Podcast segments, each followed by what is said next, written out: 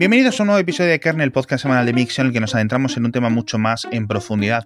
En esta ocasión vamos a hablar de la banca, pero no de la actual, ni de la del pasado, ni de la del que regalaba sartenes, ni nada. Vamos a intentar imaginarnos cómo va a ser la banca dentro de 20 años. Obviamente mucho más digitalizada, obviamente con mucho más rol de la banca abierta, con muchas más APIs, mucha más seguridad, mucha más privacidad, pero quizás con muchas menos tarjetas de crédito, mucha más identificación biométrica y en general mm, cambios que tenemos que empezar a prepararnos ya como usuarios de, toda esta banca comercial. Vamos a ver cuáles son el rol que tienen estas monedas digitales como el euro digital, la libra, el, el, dólar digital, el yuan digital y todas estas cosas que están preparando los bancos centrales y los gobiernos y cómo esto nos puede afectar a nosotros como ciudadanos, como usuarios, pero también a nivel de privacidad, ¿no? Si acaba desapareciendo el dinero metálico o cómo, o, cómo va a ir fluyendo las cosas, ya digo, en las próximas dos décadas. Me parece un ejercicio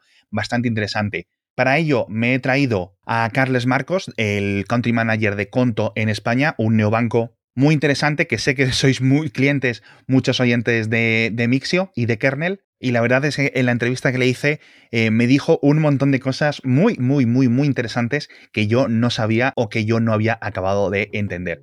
Entonces, os voy a dejar con la entrevista a Carles, pero antes rápidamente os cuento, ya sabéis que el patrocinador de esta semana de Kernel es la gente de Panda Security. Vamos a hablar hoy de la seguridad y la privacidad del dinero, pero lo que Panda Security, a través de Panda DOM, de su antivirus de nueva generación, os ofrece es seguridad para vuestros equipos de escritorio y además de una forma súper cómoda, súper sencilla, con muy bajo consumo, con muy bajas molestias y que os va a permitir tener, pues eso, un sistema operativo mucho más asegurado, porque ya habéis visto constantemente las diferentes amenazas y ataques que están yendo, que si los timos a través de SMS, que si los timos a través de un enlace que te dejan en Gmail, que un montón de cosas. Entonces, como os he dicho en muchas ocasiones, estas navidades quizás podáis entrar en pandasecurity.com, mirad todas las opciones que os ofrece PandaDom y a lo mejor vosotros que sois muy inteligentes no lo necesitáis en vuestro ordenador porque ya sabéis más o menos evitaros muchas de estas amenazas de seguridad, pero quizás lo que podáis hacer es comprar una licencia para vuestros familiares que no son tan expertos con los ordenadores y dejárselo instalado. Entonces vais a estar mucho más tranquilos, tanto ellos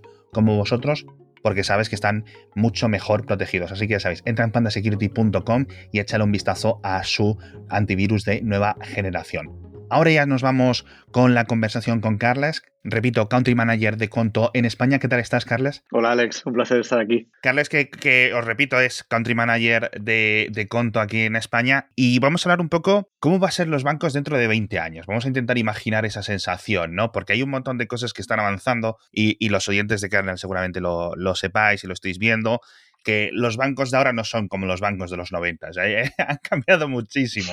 Entonces, ¿cómo van a cambiar dentro? ¿Cómo van a ser los, los bancos cuando nosotros seamos un poco más mayores y, sean totalmente diferentes a lo, a lo que hemos crecido? Entonces, hay un montón de tendencias, como el tema de la banca abierta, como el tema de las eh, monedas de los bancos centrales, el fin del dinero en metálico que siempre está por ahí, que sí, sí, que sí, no, que sí porque es peligroso, de que sí la privacidad, etcétera. Todos estos temas vamos a tener la perspectiva de, Carlas porque yo creo que, al estar dentro de unos bancos de estos que, más eh, lideran eh, y que más a la vanguardia están, pues seguramente tenga mejor perspectiva ¿no? que alguien que, lleve eh, en, uno de estos bancos fundados en el siglo XIX y que a veces, eh, pues dices tú, bueno, son perspectivas diferentes, ¿no? Sin duda. Dejémoslo así.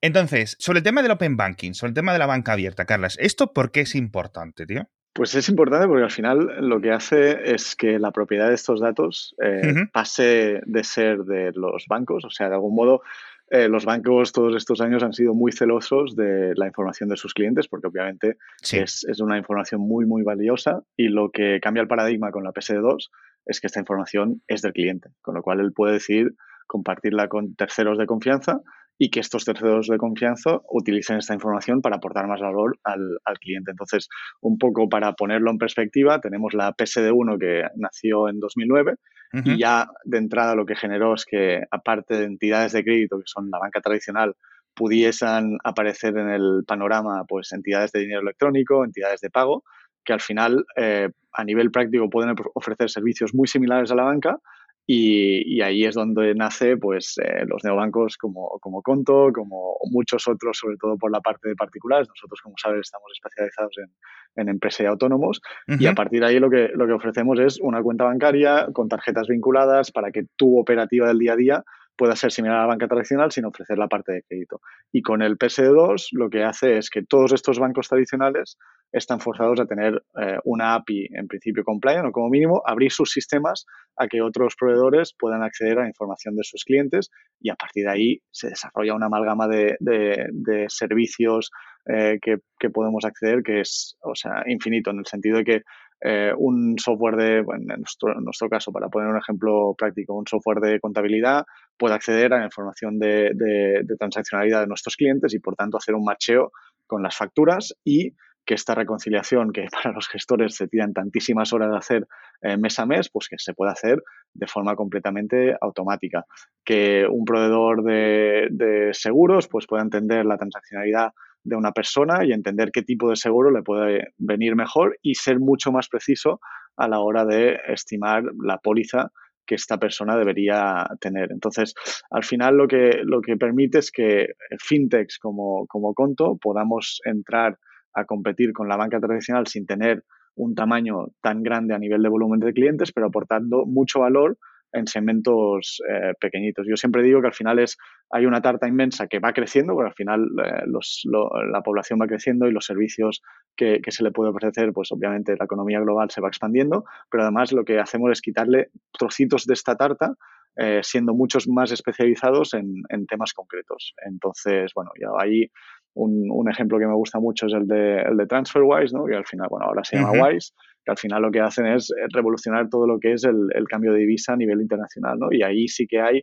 eh, una, o sea, no tiene tanto que ver con el Open Banking, pero sí que hay una innovación a nivel de cómo se estructuran los sistemas en, o cómo se han estructurado hasta ahora y cuál es el modelo de futuro de, de cambio de divisa. ¿no? Y ahí es súper interesante lo que se puede hacer con tecnología y lo que la banca abierta eh, proporciona. Sobre todo más en, en base a eh, centrarse en lo que realmente importa a los clientes para leer mucho mejor la foto y poderles ofrecer unos servicios que realmente aporten valor, porque al final la percepción que tienes ahora, o al menos la que tengo yo, o la que oigo de mis padres, incluso de mi abuela cuando entran en banca tradicional, es más que te encuentras con un bazar turco donde los equipos de esa oficina tienen un objetivo de un seguro en concreto o de una póliza en concreta y lo que te intentan es vender, o sea, pasas por la oficina y te intentan colocar tres o cuatro productos que son los que ahora eh, sacan más margen y es el objetivo que viene top-down de, de la organización. Pues esto es cambiar completamente el paradigma y realmente poder con tu información, entender mucho mejor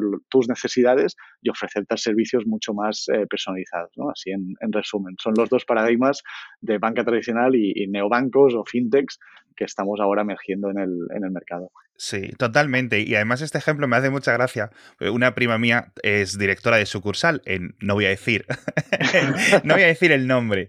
Y siempre está muy enfadada. Bueno, siempre estaba porque ahora se ha ido a, otro, a otra empresa eh, a hacer eh, un cambio de, de aires dentro de la banca.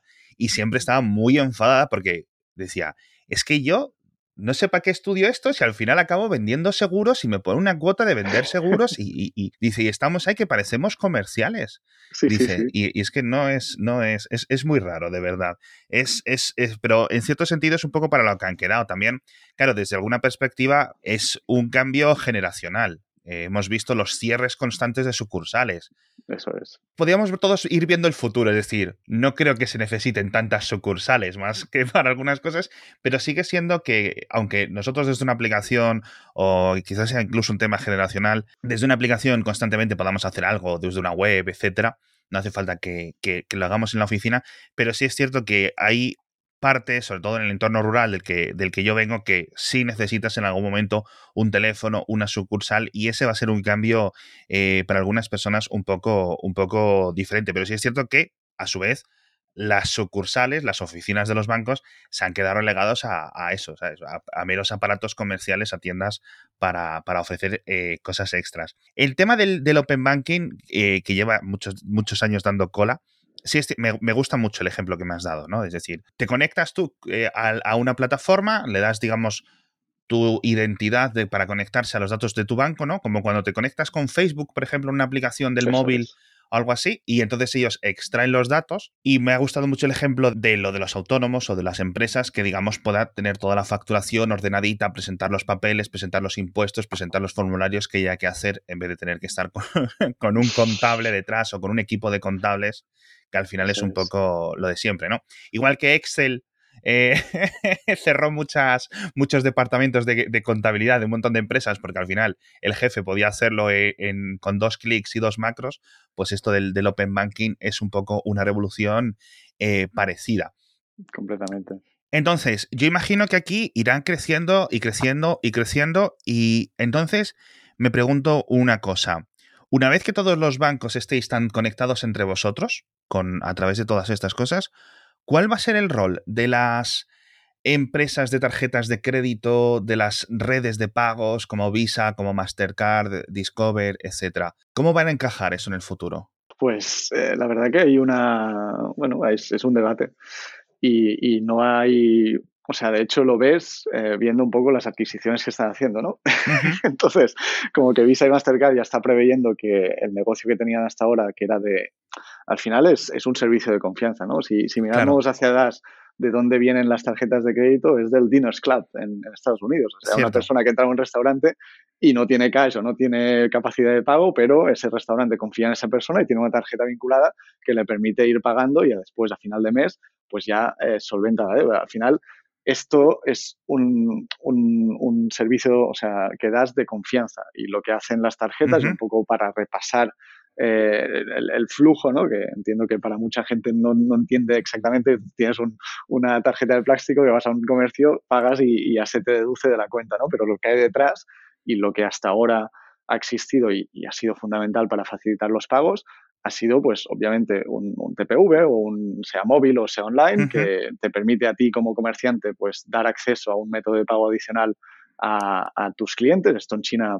pues es una revolución porque ya lo hacen directamente desde el móvil con un código QR y mm. poco a poco iremos viendo que con la biometría no hará incluso falta que lleves la tarjeta encima, ¿no? Un poco como los, los supermercados de Amazon que directamente saben quién eres, te llevas el producto, sales de la tienda y automáticamente ya se debita. Con, con, lo cual que esta interacción de pago a lo mejor en los próximos años ya incluso desaparecerá. Pero el tema de la confianza es allí donde aporta valor las redes de, Visa y Mastercard, ¿no? porque al final hay un banco que es el banco de ese comercio, que lo que hace es emitir un aviso de, mira, esta persona ha comprado tanto a esta tienda y yo lo tengo que debitar del issuer bank, ¿no? O sea, hay, hay el, el, banco del comercio, hay la red de, tarjetas de débito, crédito, que lo que hacen es intercambiar información entre bancos para que haya una reconciliación y ahí, obviamente, hay un, un, cierto seguro, ¿no? Al final todas las tarjetas, sobre todo las de crédito, hay un seguro de default y este seguro de default tiene un, un precio, ¿no? Porque no es lo mismo eh, lo que pagas para una tarjeta que se ha utilizado con un código PIN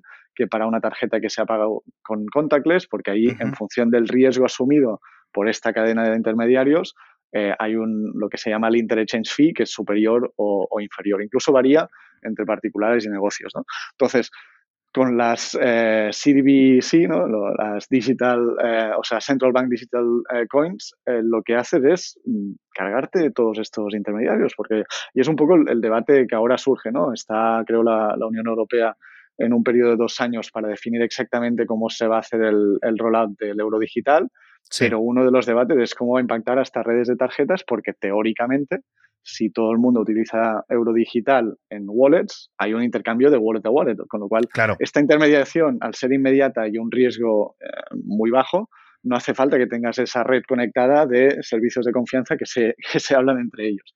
Entonces, ahí yo lo que veo que para este tipo de divisas hay como varios eh, debates o, cuestiones a pulir eh, que son bastante importantes. La primera sería eh, cuál, es el, cuál es el método, ¿no? Que utilizamos wallets como en China, ¿no? Tienes una aplicación que es WeChat, donde ahí tienes un wallet y básicamente tienes un, saldo ahí y se intercambia entre wallet. O es algo más similar a lo que tenemos ahora, que es una cuenta bancaria.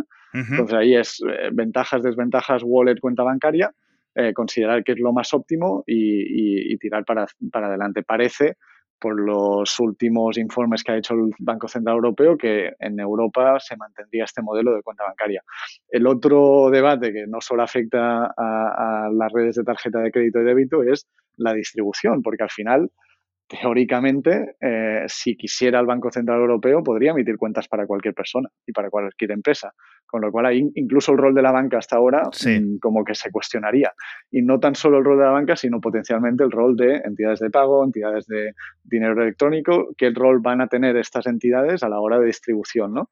de este, de este euro digital. Y el último pilar a considerar es la privacidad. ¿no? Al final, eh, como apuntabas antes, Alex, ah, el cash eh, pues lo puedes traquear porque tiene cierta codificación, pero es muy difícil cuando vas intercambiando efectivo de mano en mano que haya un, un traqueo de, de, las operaciones. En cambio, con el euro digital, si lo controla un ente como el Banco Central Europeo, ahí tiene visibilidad absoluta de, de, toda la transaccionalidad, que en cierto modo pues puede tener unas ventajas, ¿no? porque evita riesgos de eh, financiación del, del, terrorismo, de limpiado del dinero, pero es un debate también a nivel ético de hasta qué punto queremos dar información completa a una entidad, pues en este caso política como es el Banco Central Europeo, de toda la información transaccional de más de 350 millones de personas en Europa, ¿no? Entonces, eh, hay muchísimos debates abiertos, pero volviendo un poco a tu pregunta de cuál es el rol de las tarjetas de crédito y débito en el futuro, pues mi tesis es que si se imponen estas divisas digitales, pues seguramente van a tener que cambiar su modelo de negocio, porque lo que ahora ganan, que es principalmente el interchange fee, eh, la tendencia es que se reduzca a cero, porque ya no habrá nada a asegurar.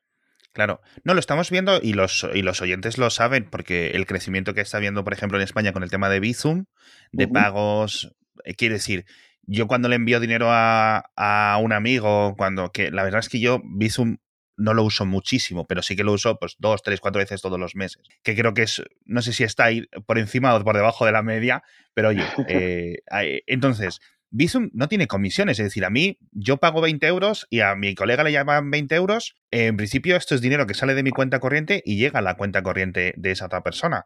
No hay ningún tipo de comisión de banco a banco, ¿no? No, no, exacto. Entonces, claro, si todo va a través de tarjetas de crédito, a través de PayPal, a través de no sé qué, ahí sí, bueno, eh, en algunos momentos hay algunas comisiones. Cuando Bizum vaya mutando hacia pagos a comercios más fuertemente, yo creo que ahí sí intentarán hacer comisiones o tampoco podría ser. Al final, hmm. eh, de algún modo, Bizum se tiene que mantener, tendrá eh, sus gastos de, operativa. Entonces, eh, siempre para, para, mantener estas estructuras tiene que haber algún modo de financiación. En el caso del Banco Central Europeo, seguramente es a través de impuestos. En el caso de Bizum, al ser un consorcio entre los bancos principales en España, pues supongo que tienen una estructura accionarial o, de costes que comparten y mm. ahora sobre todo les sirve para adopción, ¿no? Por eso están ofreciéndolo de forma gratuita. Una manera de monetizar, obviamente, sería ofreciendo servicios de valor a los comercios, en este caso permitirles opciones alternativas de cobro a sus clientes y como los comercios ahora ya están acostumbrados a pagar un tanto por ciento de esa, de esa transacción, en este caso a su banco que les ofrece el TPV, claro. pues si pueden ofrecer lo mismo pero a un coste más barato, pues lo natural es que el comercio eh, cambie de, sistema y además supongo que también es por adopción del mismo público. Al final, eh, con, con nuestro CPO en conto siempre lo hablamos, que en nuestro roadmap de producto es que depende mucho de lo que quiere el usuario. Lo que no puedes imponer es algo que la sociedad o, en nuestro caso las empresas o los autónomos no utilizan. ¿no? Entonces también va muy a, la par con las tendencias que cada uno de nosotros y como población pues vayamos adoptando.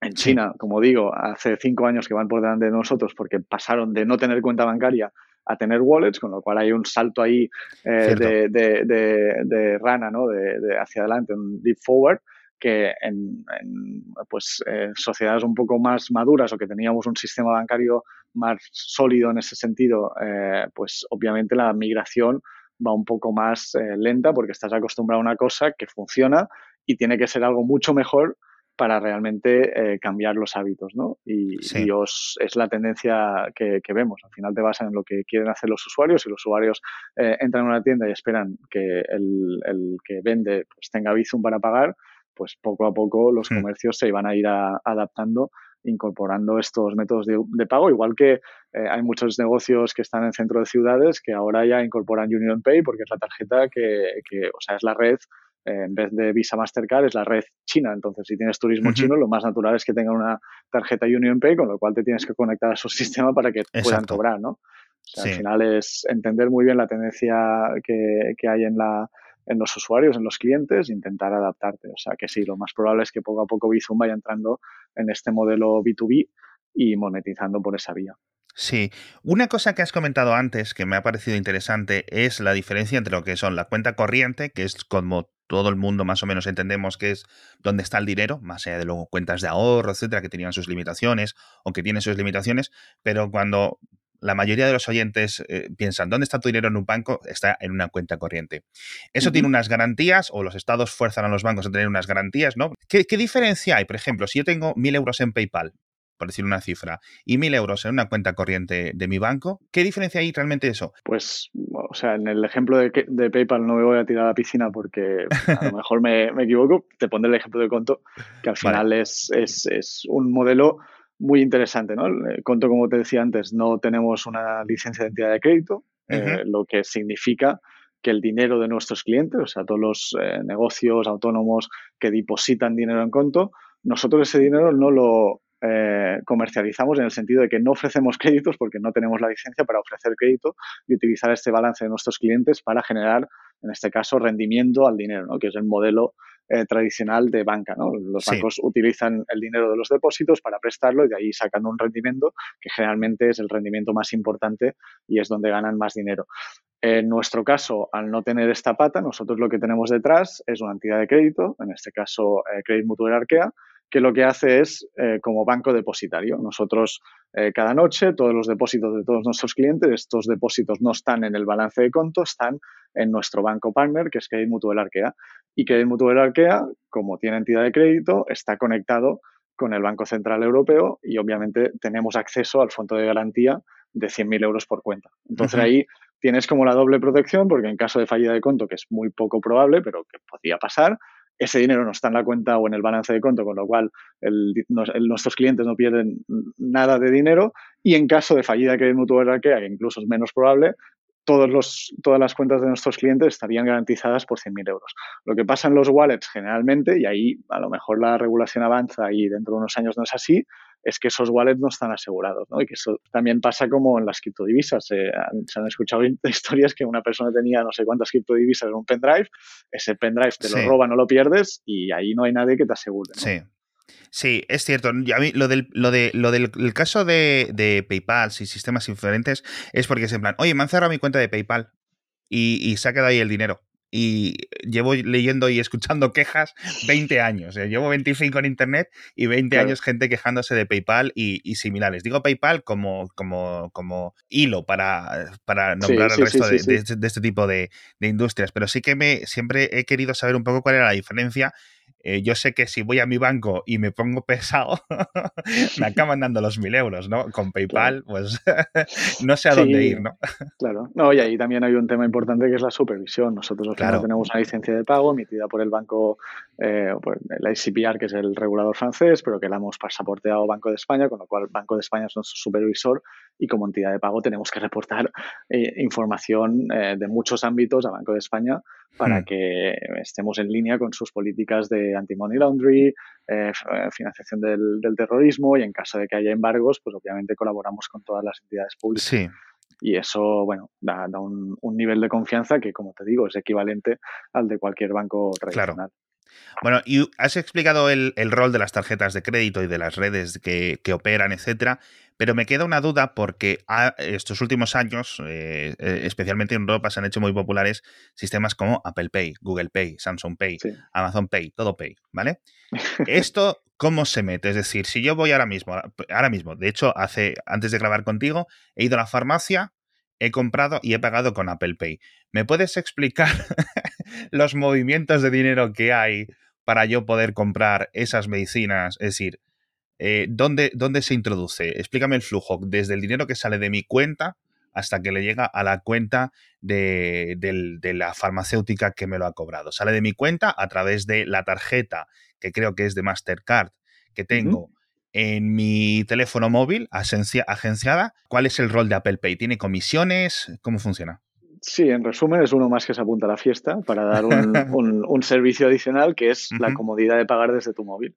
Y esta comodidad de pagar desde tu móvil al final quien la acaba pagando en realidad es el, comerciante. ¿no? Lo sospechaba. Eh, o sea, la, la, comisión de interchange, como te decía antes, Hmm. varía la comisión generalmente en función del riesgo asumido. Entonces, al Apple Pay, al quedarse una parte de esa comisión, pues obviamente todos los de la cadena aumentan el precio de, comisión. Ahí no te, no te se decide exactamente cuál es el porcentaje, pero Apple Pay obviamente eh, se queda una parte de esta interchange fee y, además lo, lo que supongo ¿eh? que a ellos les interesa es también tener esa visibilidad de transaccionalidad, porque después estos datos obviamente los podrían utilizar eh, para tus búsquedas dentro de Apple Store, en el caso de Google, pues para ponerte publicidad en, sus servicios. O sea, al final a ellos les interesa muchísimo eh, conocer al máximo la transaccionalidad. De hecho, bueno, Google en, Estados Unidos creo que tenían esta parte de, Google Pay, no sé cómo se llamaba la, la aplicación, donde te permitía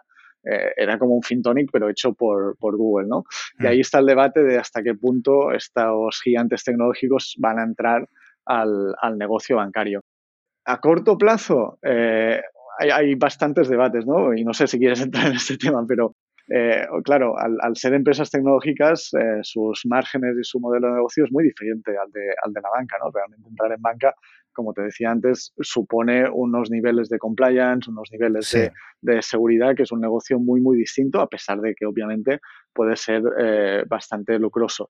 entonces, hay un debate que es, eh, yo como empresa tecnológica me voy a meter en un, en un negocio muy distinto al mío, y otro es que me dejen, ¿no? Porque al final si Google o Apple o Amazon crecen demasiado, ahí entra, el, en, el caso de España sería la Comisión eh, Nacional de Mercados y Competencia, en el caso de Estados Unidos no conozco el equivalente, pero habrá una entidad similar que decida, ustedes ya empiezan a tener un tamaño de mercado demasiado grande, eh, los vamos a partir en dos o en tres.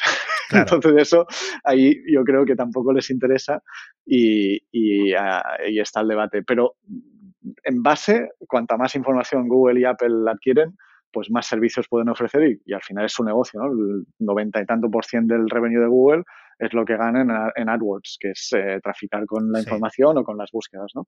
Entonces, si su core es tan fuerte en ese ámbito, entrar en, el sistema financiero, pues obviamente conlleva eh, ciertos riesgos de, modelo de negocio. Pero bueno, al final está en, en sus mesas de dirección, me imagino, y yo simplemente hago una lectura externa de, los riesgos que, analizo. Entonces yo creo que a corto, corto plazo medio no van a entrar, pero bueno, quién sabe. Es, muy interesante porque eh, esto no lo solemos comentar mucho en el podcast diario, porque, pero viene un poco al hilo porque estabas hablando tú antes mucho de China. Eh, Alibaba, que yo creo que todo el mundo la conoce, aunque sea más por AliExpress en España, etcétera, eh, tenía su gran rama financiera, o, la tiene, que es Ant Financial, principio subordinada, pero luego ya eh, evolucionó, la iban a sacar a bolsa, iba a ser la mayor salida de bolsa de la historia. Y el gobierno chino una semana antes o durante la semana de su salida eh, intervino, bloqueó, bueno, Alibaba ha perdido como el 50% de su valor en bolsa desde entonces, esto se ha quedado ahí porque se habían dado cuenta y poco a poco estaban fijándose que eh, en los últimos 10 años en China había dos empresas tecnológicas que controlaban todos los pagos, o el 90% de los pagos, que eran tanto Tencent como, como Alibaba.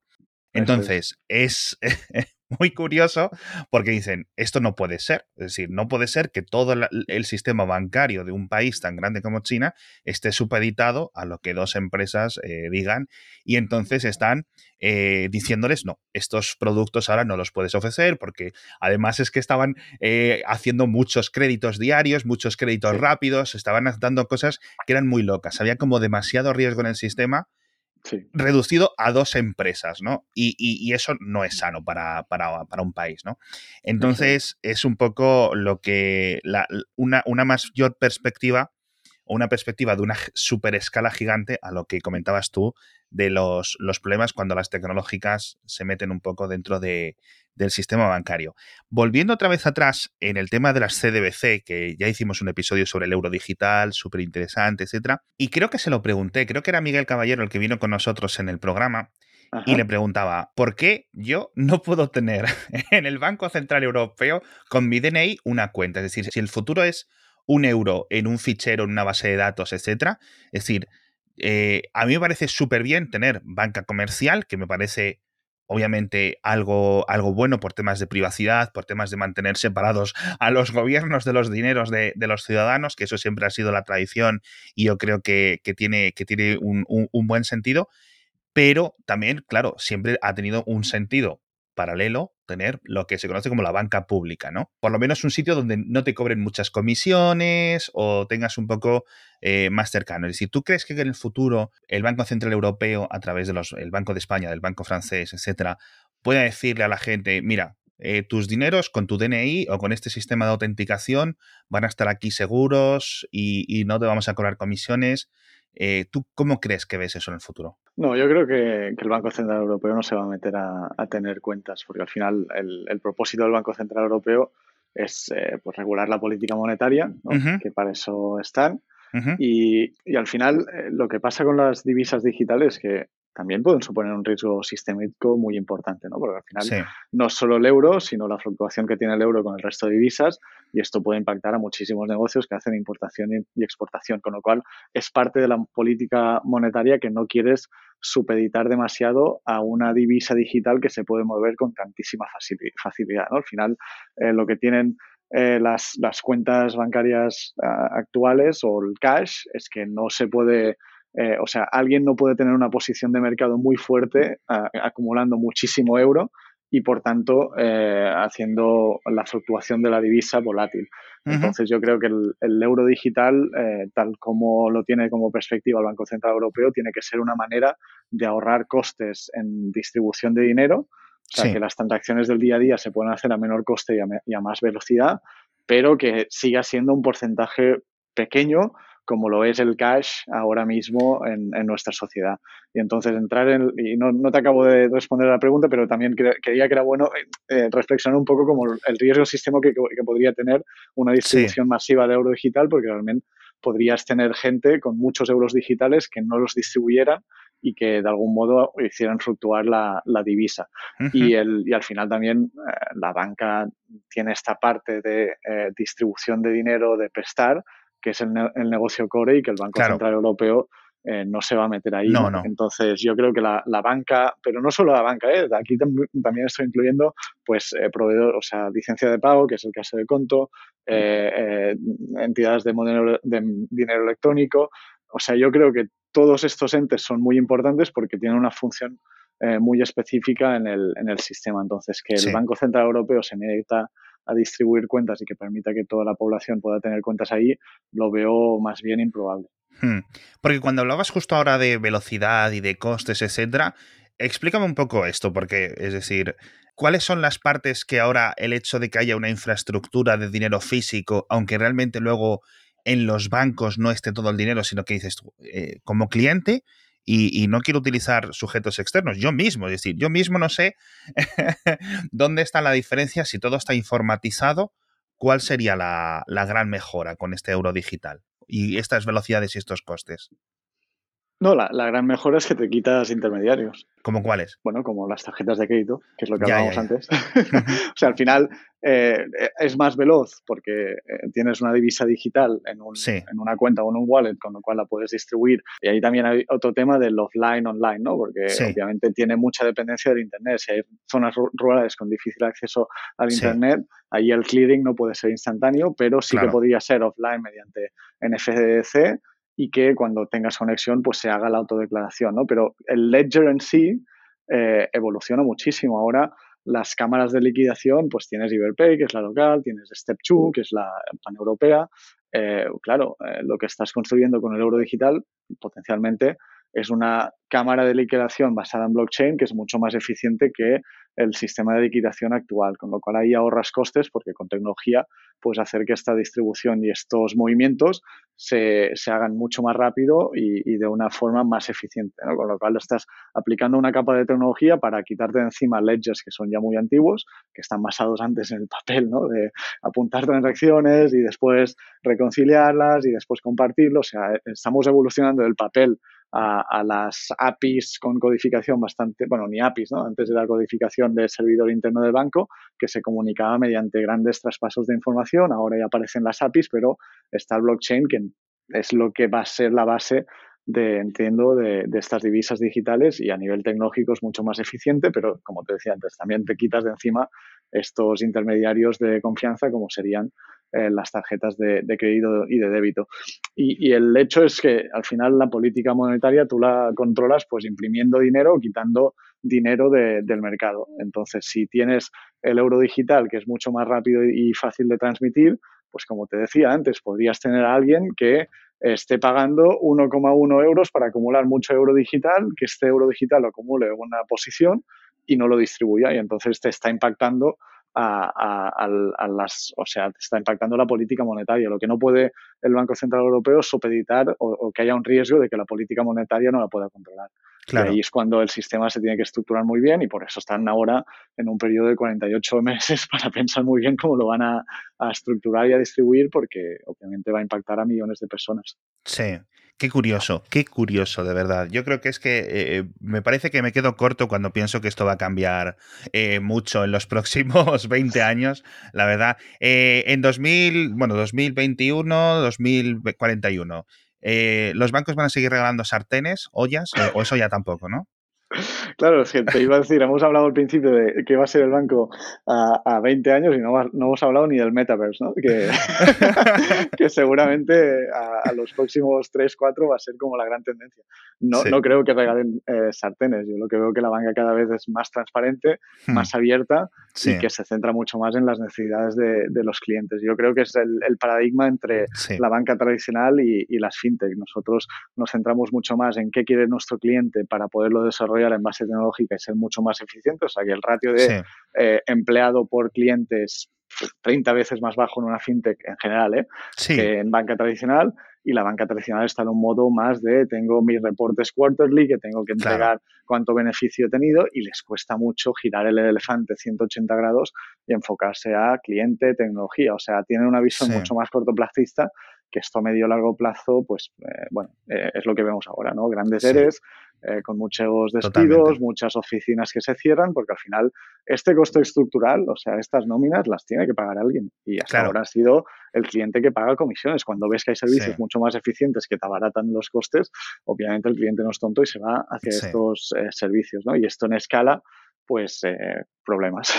Entonces, el banco del futuro yo veo que va a estar muy basado en tecnología, eh, que va a estar muy centrado en lo que ofrece el cliente y que se va a basar en compartir datos para realmente ofrecer un servicio muy personalizado. Yo al final siempre pienso, para una empresa eh, lo que le interesa es poder centrarse a sus clientes, al negocio, a lo que produce, al servicio que ofrece y no tanto en la gestión financiera de su día a día. ¿no? Nosotros, nuestra visión en Conto es poner estas finanzas en piloto automático y para hacerlo necesitamos muchos datos para poder prever que en tres meses va a tener un pico de liquidez y por tanto ya te estoy ofreciendo una solución para esos 10.000 euros que vas a necesitar en marzo para pagar nóminas y para la inversión que quieres hacer. Y esto con datos y sin ser intrusivo, sin irte a vender sartenes o regalar sartenes, es, lo que va a ser la banca del futuro. O sea, realmente en pilotos automáticos que solo te dediques a revisar que todo está ok y que, que seamos tus partners que te acompañamos para que tu negocio crezca más rápido. O sea, ser mucho menos intrusivos y realmente aportar valor Sí. Bueno, Carlos, eh, yo creo que, el episodio ha quedado súper bien. Creo que los, oyentes han aprendido muchísimo. Echadle un vistazo a la web de Conto. Eh, lo vamos a dejar en las notas del episodio, pero vamos, conto.com, escrito con Q.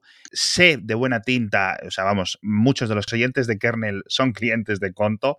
De hecho, es un poco lo que, lo que me ha animado también a, grabar el episodio y, creo que hemos podido ver un poco el futuro de cómo va a ser la banca, por lo menos para estar un poco más enterados cuando todos estos grandes cambios eh, vengan, porque sí es cierto que los últimos cinco años han sido muy cambiantes, es decir, todo el tema de los pagos contactless nos ha venido de repente y creo que en España nos hemos adaptado muy bien y muy rápido, ¿no? Hemos, creo que hemos tenido un, salto bastante...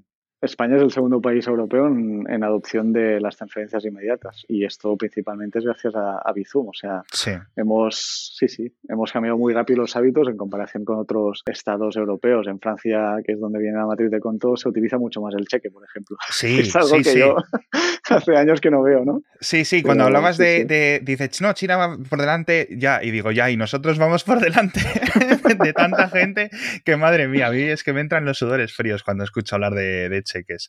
Ay, Dios mío. En fin, pues muchísimas gracias, Carles. A ti, eh, Alex. Vamos a dejar enlaces de, de, todo lo que hemos comentado en las notas del episodio y nos vemos la semana que viene con más cositas interesantes en Ha sido un placer.